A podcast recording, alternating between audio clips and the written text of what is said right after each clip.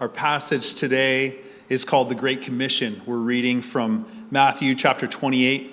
It'll be on the screen, it'll be on the live stream. Uh, you can join with us as we read this together. Then the eleven disciples left for Galilee, going to the mountain where Jesus had told them. When they saw him, they worshiped him, but some of them doubted. Jesus came and told his disciples, I have been given all authority in heaven and on earth. Therefore, go and make disciples of all the nations, baptizing them in the name of the Father, and the Son, and the Holy Spirit. Teach these new disciples to obey all the commands I have given you, and be sure of this I am with you always, even to the end of the age. Father, I thank you so much for our service right now. Thanks that we can be both uh, here in person, ready to worship you and, and, and listening to your word. And thank you so much for those that are online right now. I pray a special blessing on, on everyone uh, tuning in with us. And Father, for these next few moments, we're looking into your word. We pray that your Holy Spirit would illuminate this. God, that you would make this clear so that we know what it is that you have for us to do next. We pray all these things in Jesus' name. Amen. Coke or Pepsi? Those of you online, you can uh, comment below Coke, Pepsi. We're going to see who, who goes first. What about over here? Coke or Pepsi? Okay, we need some hands here. First of all, Coke. All right, anyone counting? Okay, next, Pepsi. It is really close. Coke, Coke just by a hair, but the whole purpose here, uh, back in January, the Atlantic District, district uh, we had a conference at the Delta in Uptown St. John. We brought in John West. He's actually been a partner with our district to help us to go further in making disciples. That's his whole, uh, his whole deal. And uh, he came and he spoke to us pastors. Some of our spouses were there, different staff members. And he shared this story about how Coke was losing market share to Pepsi back in the mid 80s. So Pepsi had famous people like Michael Jackson in their commercials. And think about it, it's difficult for Coke to compete with the king of pop. You know, because. Okay, don't, don't tune out just yet. Coke, uh, they actually brought in a consultant who asked them, So, what is the essence of Coca Cola? How would you summarize it with one word? And they said, That's easy taste. We have the taste, the secret formula. So they took that thing that they were known for and decided to change it. In an attempt to enhance it, they messed with the formula, and in April of 1985, uh, they came out with this new recipe, New Coke. Anyone remember that? It, it was brutal. And uh, people went nuts and they wanted uh, the, the old Coke back. They changed the secret formula and it didn't work. They had the recipe, they claimed they had the taste. That didn't need to be changed. The secret formula didn't need to be changed. So they went back, they got rid of their consultant, and decided to bring out Coca Cola Classic. And what they needed was to take that secret formula and find a way to market it, to brand it, and communicate it with people. It needed to be communicated in a new way to a new generation. So maybe they needed some different spokes uh, people, or, or maybe a few different things needed to change with, with the, their messaging, as in the method and how um, they were going to get that out to people. But it wasn't the formula that needed to be changed, it needed to be communicated in a new way to a new generation.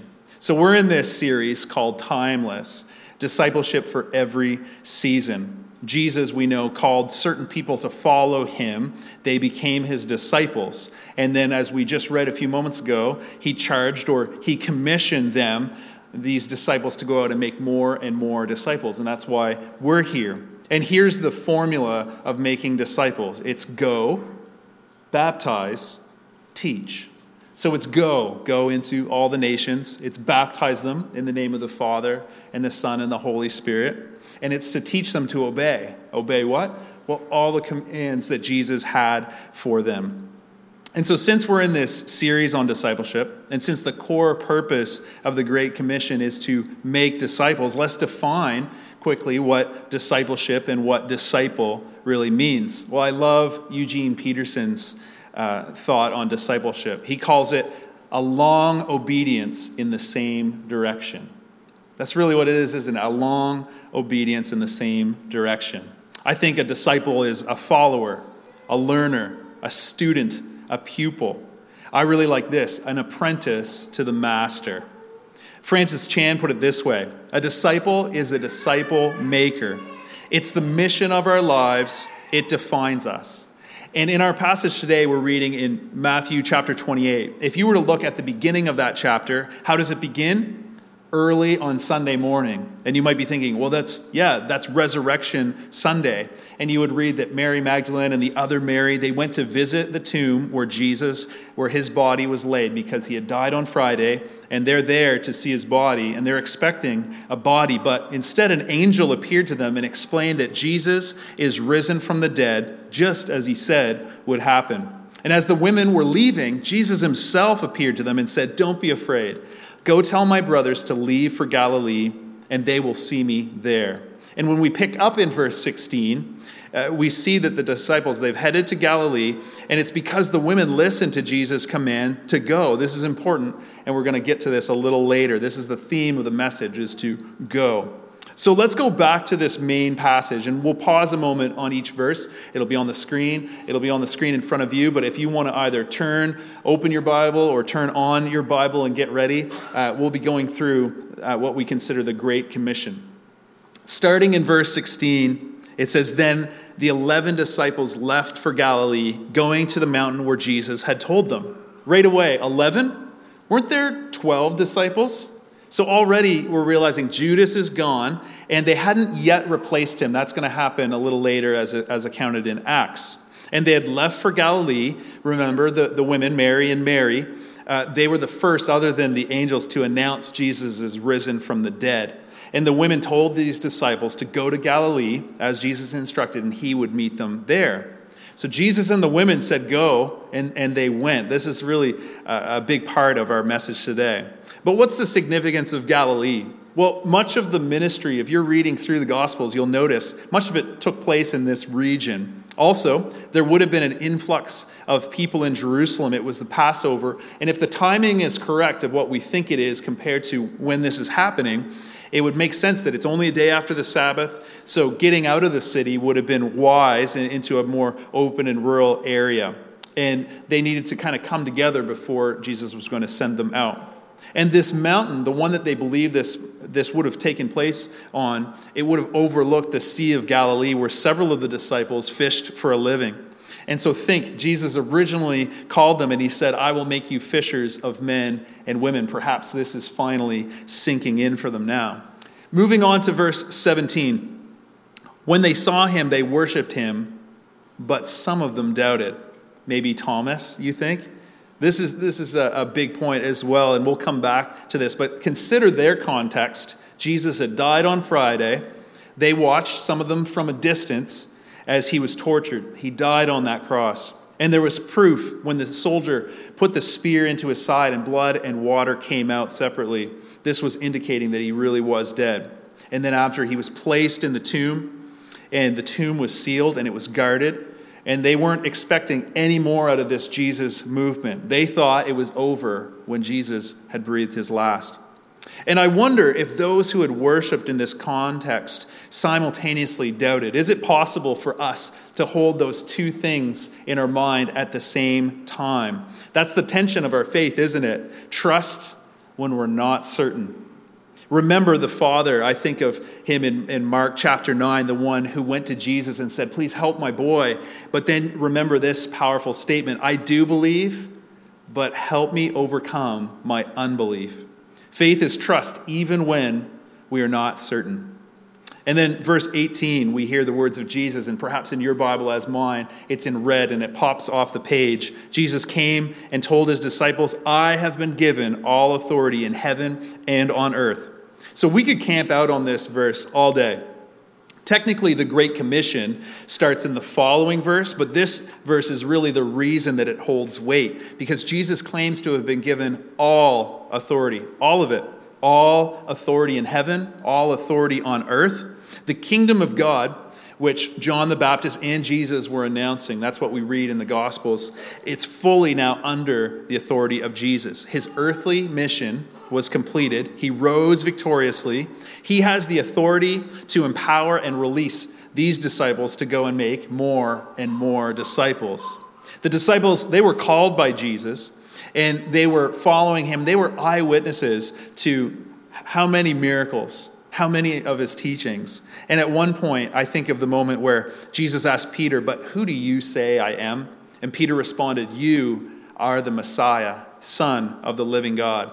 And now Jesus has confirmed this in many ways. His victory over death, his resurrection, was more than enough for his disciples to accept that statement, which he said, I've been given all authority in heaven and on earth. Jesus truly is the Messiah, the one the law and the prophets talked about. And then he's standing right before him. That's the context of this.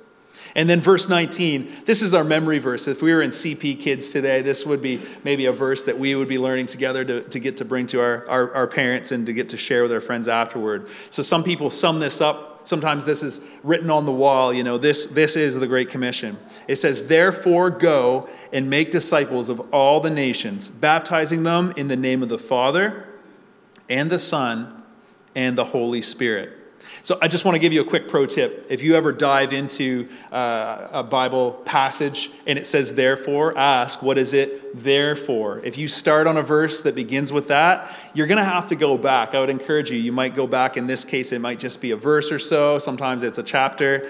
Uh, but find out if it says therefore, what is it therefore? Therefore, since, because. Since what? Well, because Jesus has all authority, he's now saying this. This is him commissioning them. It's not just a command to his disciples, but it is to send them out into all the earth, which is now under the authority of Jesus. Do we believe this or do we doubt? Remember verse 16, but some doubted. Jesus has all authority, and so the disciples need to listen. They need to also obey the command and whatever follows. So think of this go in their context. They got the what, they knew what to do. They got the where to the ends of the earth. I mean, that, that's pretty, pretty broad, but also easy to understand. But notice, Jesus didn't explain the how. He was leaving that up to them. He was focused on the what. And the why was really the context of the previous verse because Jesus has all authority. It's all about his kingdom. He is the Messiah, and he's going to rule forever. But think about the all nations. They're a part of a kingdom, whether by their choice or not, but these disciples were going to offer them a better kingdom under a much better authority, that of Jesus. And then think about baptism for a moment. Remember John's baptism, John the Baptist, that is. He was preparing the way for the Messiah. He would get people to repent, meaning turn from their sins. And then the water, when they went under, this would represent a, cleansing of that sin. And this would be a public act, really a, a public declaration uh, of, of their following.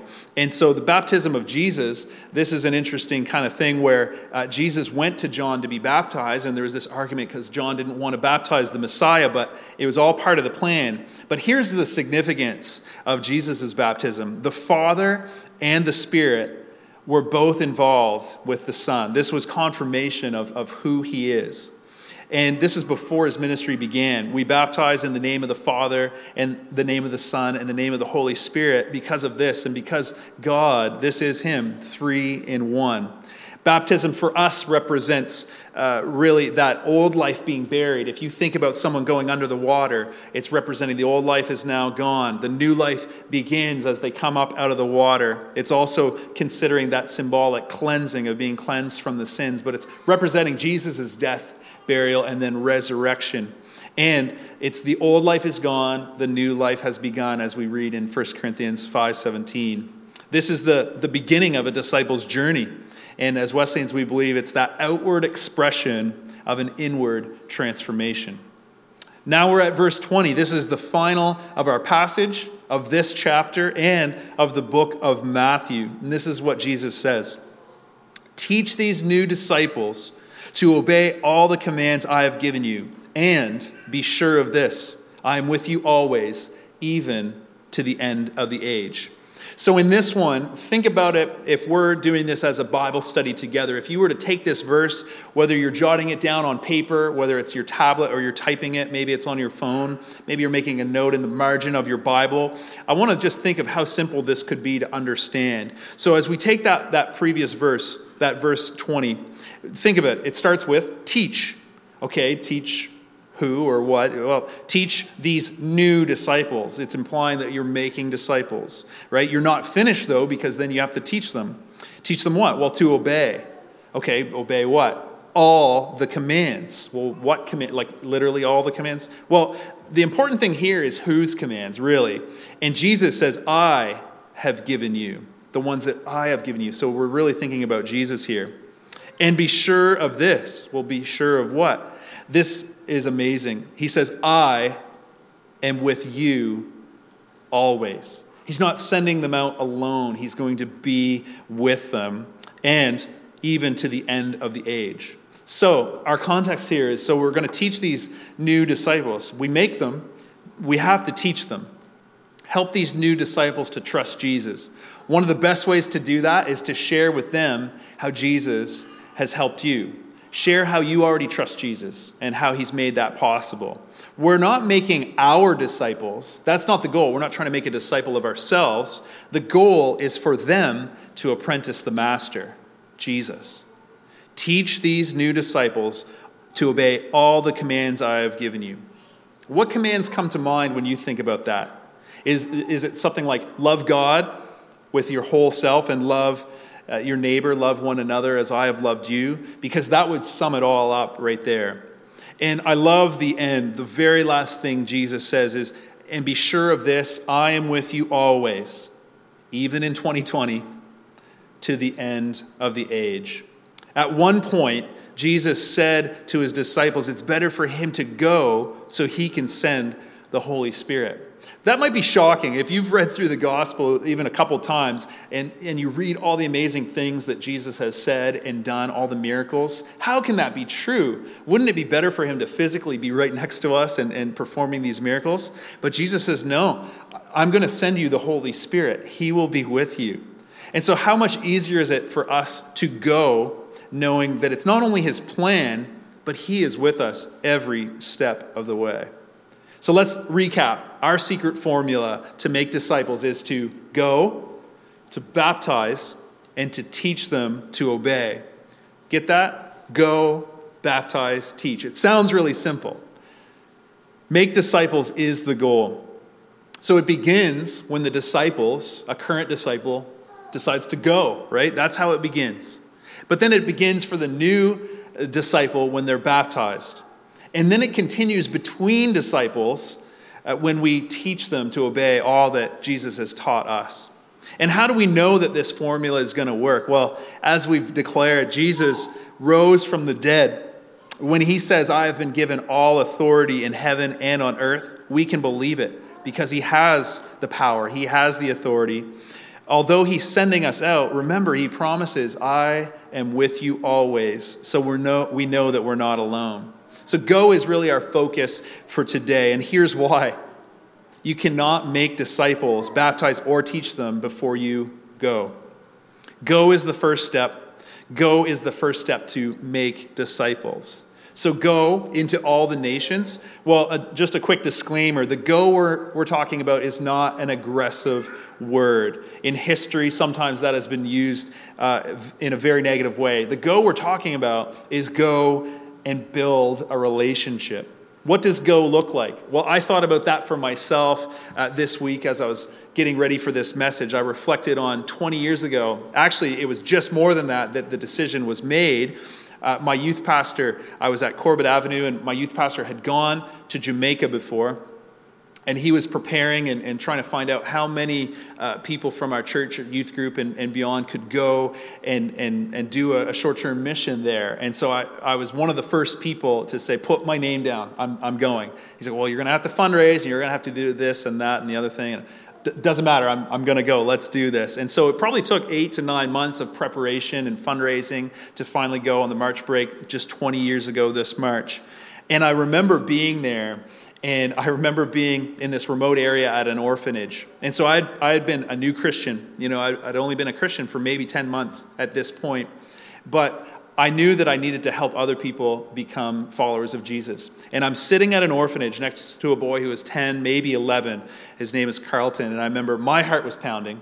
And I know that his heart was pounding, and I felt like I had to share Jesus with him. I needed to help him become a follower of Jesus in that moment.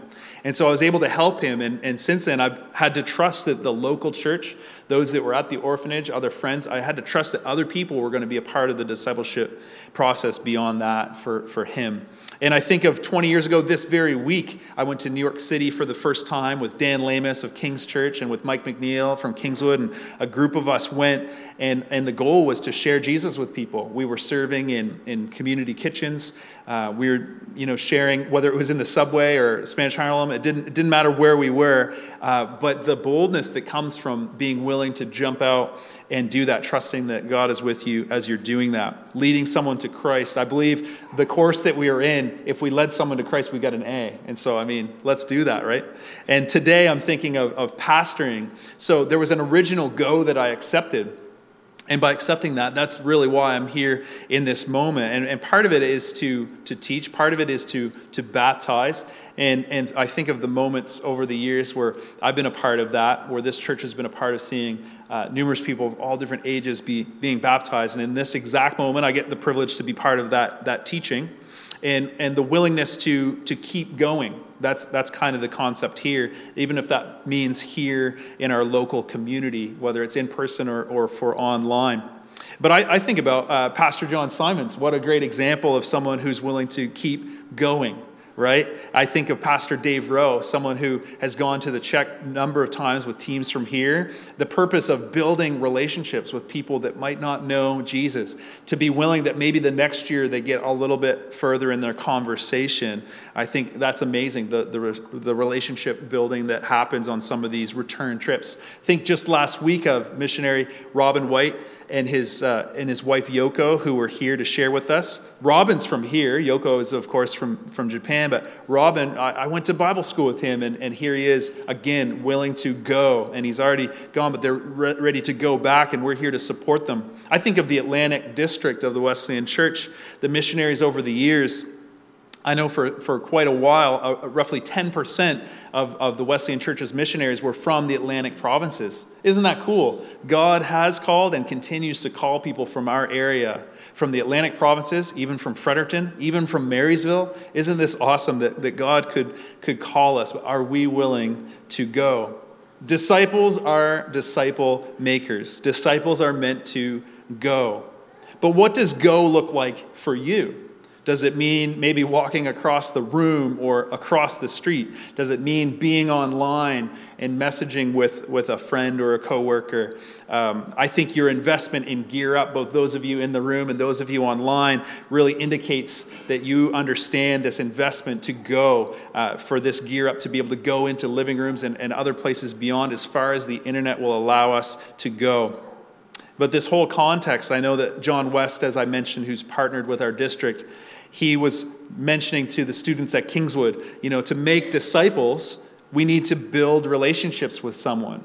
But they pushed back on that, and someone raised their hand. They're like, but how do we do that? How do you make a relationship? How do you build a relationship with someone? So he went through and, and kind of asked them, and they, they came up with a short list of, well, you got to get to know them. You've got to love people. That should actually be maybe the first part. You have to spend time with them. You have to talk with them and find common ground. You have to be intentional. You have to make time. So, making disciples is really about building a relationship because it's a continued process. Sometimes go is going to be a solo effort. There's times that we see in Scripture, there's times in our own history where we've seen people go and they're willing to go it alone to do that, knowing, of course, that God is with them. Many times, quite often, it's with a group You've seen Jesus send out two by two the disciples. There's a support there, and sometimes it's even larger than that. But I want us to think of this as a local church, whether in person or online. How can we go together? What is that going to look like for us? Think of what would be possible for our local church if we were willing to work together, both in person and online, to go across the street or across the globe. What would be possible? Anything. The concept is simple. I know that the implementation is the difficult part. The worship team is going to lead us in a final song in just a few moments. But before we uh, go into that moment together, I want to go back to one verse in particular, but not in the same translation we just read. I'd like to go to verse 17 of the message. Eugene Peterson has paraphrased this. This really stood out to me this week. It says, The moment they saw him, they worshiped him. Some, though, held back, not sure about worship, about risking themselves totally. Think about that. Some held back. Here is the risen Jesus in front of them. Some of them worshiping and maybe simultaneously doubting. In, in the wording of Eugene Peterson, it says, Some held back. And the key part that I want to hone in on is about risking themselves totally. So I had to think to myself, Am I willing to risk myself totally? I want to know, are we willing to risk ourselves totally? Are you willing to risk yourself totally? Don't forget the final words of this passage, the words of Jesus himself that says, Be sure of this, I'm with you always, even to the end of the age. So, my question is, are you ready to go? If you're online, I'd love for you to type, Let's go. If you want to do this, it's not just a solo effort, but it's something that you can do uh, with other people. I would love for you to do that. Are you guys ready to go? Are we ready? Are we going to do this? I, I think sometimes we can lose, really lose sight of what's most important. There are other things that are important too. There are other issues that are important. But when we notice how much time we spend arguing about these secondary concerns, we need to stop. We need to realize if we've lost the urgency to do what's most important, to make disciples. Jesus, we believe, is the author of life, and he chose to write us into this story. He chose for us to be a part of this mission to make disciples. I truly believe we can find our fulfillment in helping the church's mission go forward. We can help people find freedom and fulfillment in Christ. The meaning of life, if you've ever wondered, it's found in the scriptures. It's to know God, it's to know Christ and experience the fullness of his love for us. And so making disciples is crucial because then more and more people can also experience freedom from Him, fulfillment from Him. They can get to know God personally, they can know Christ sharing in His love and His mission for humanity. And then it continues. You have to be willing to go. Are we willing? Father, I thank you so much for this moment together. I thank you as we're just getting ready to continue in worship. I think of those disciples that were ready to worship you, though some doubted. Can we hold those two things at the same time? Well, God, I, I pray that you would help us to overcome our unbelief in this moment. Father, I thank you so much for the team that's led us already so well. We want to worship you, but we also want to be challenged to go further. And so, Father, that's, that's our prayer that God, you would help us to be willing and ready to go. We pray all these things in Jesus' name. Amen.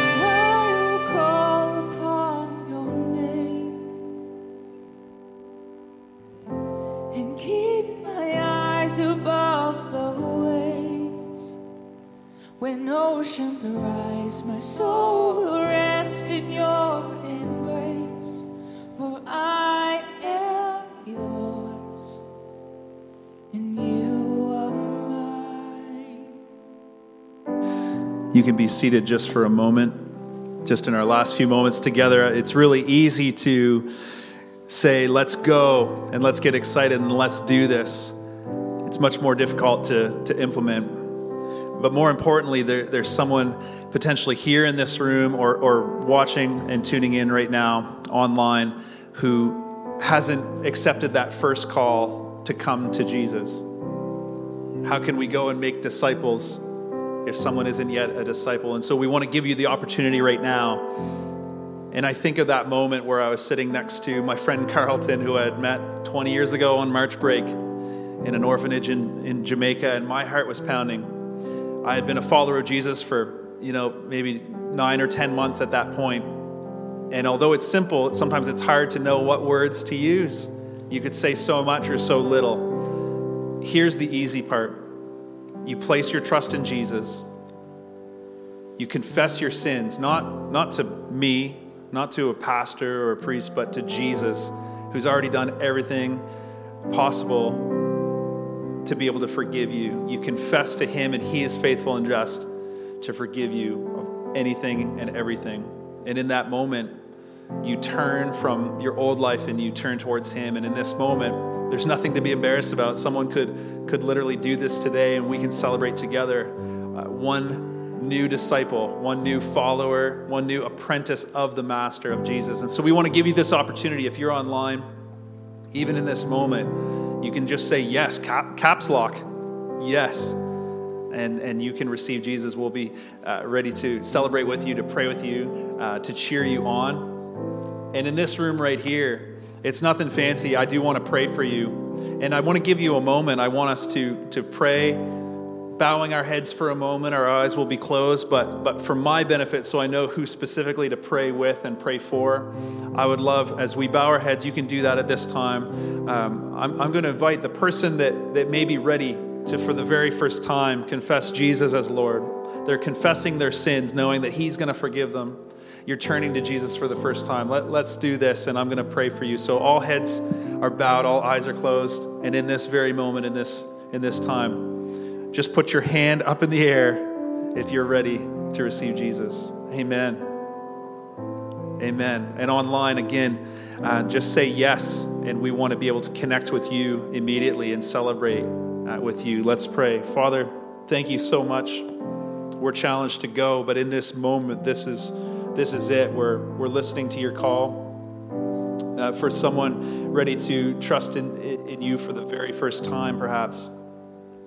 Father, we thank you that you've done everything, as Pastor John's morality ladder illustration shows, that, that Jesus, you, you are the answer. You're what's going to fill the gap on the ladder between us and a holy God. And we thank you that you've made everything possible for that. So, God, we place our trust in you at this time. Thank you so much for those that are responding in this moment. We celebrate with them that uh, the old life is gone, a new life has begun. This is very the very first part of their journey. So, God, we pray for encouragement for those that are making this step in this moment. Thank you so much. For the rest of us, thanks that we get to be a part as a church today in helping to grow your kingdom, helping to make one more disciple, and being willing to go. Thank you so much for these changed lives. We prayed in Jesus' name. Amen. Amen.